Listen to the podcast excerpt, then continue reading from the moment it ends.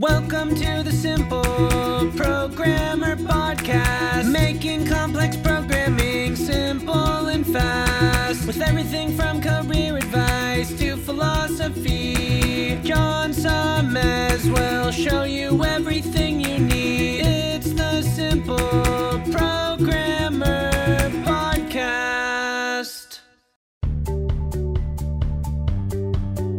Welcome to the Simple Programmer Podcast, a short mix of career advice, philosophy, and soft skills from successful author and software developer John Sonmez.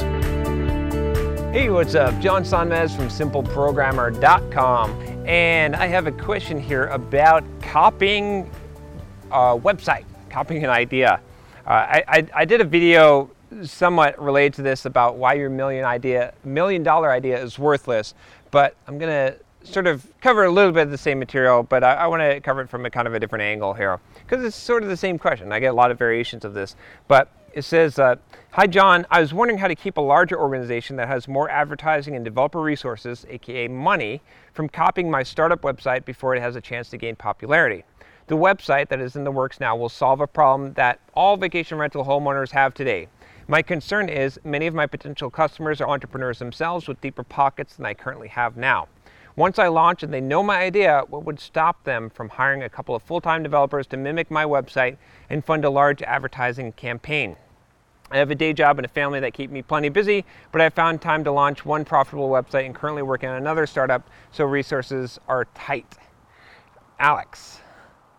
So, you have no protection here, Alex. The only protection that you have is if you have a patentable idea. Again, uh, I'll preface this by saying I am not a lawyer, this is not legal advice, but I'm telling you that the only protection that I know of that you could possibly have is to have a patentable idea. And not only have a patentable idea, but to have applied for at least a provisional patent and to have a lawyer with teeth that, and money to back that up because it doesn't even matter if you have a patent someone will run right over you if, if they know that you can't defend your patent. So you don't want to play with the big dogs unless you're going to be a big dog so if you want to go and you get funding and you're going to get millions of dollars and you're going to be a big startup then you can get hire a nice legal team and you can compete with the big dogs and you can you can fight it out. But aside from that if you're bootstrapped like like you are or like i'm assuming you are you are just going to have to fly under the radar and survive, right? I mean, and here's the other thing is, like I said, I did that video on, on why your million idea, million dollar idea is worthless. And I don't mean to be harsh by this, but whatever idea you have, it's not fantastic. I know you think it's fantastic, and I'm not, again, I'm not trying to be harsh, but what I'm saying is that someone's already thought of that idea and and they just haven't executed on it. You're executing on it. That's great. You're going to be able to make money because you're executing on it. If it's super successful, someone is going to either come in and crush you, it's true, or they'll buy you out, and hopefully they'll buy you out, and then you'll you'll make some money. But that's just how how it is, right? It's just you can't escape that. But there's there's in order for you to be more than a blip on the radar, you're going to have to be growing really fast. You're going to have to find some kind of really huge thing. At that point, you're going to have the money and the resources to probably defend yourself or to to, to work on a buyout so that you're going to get bought out.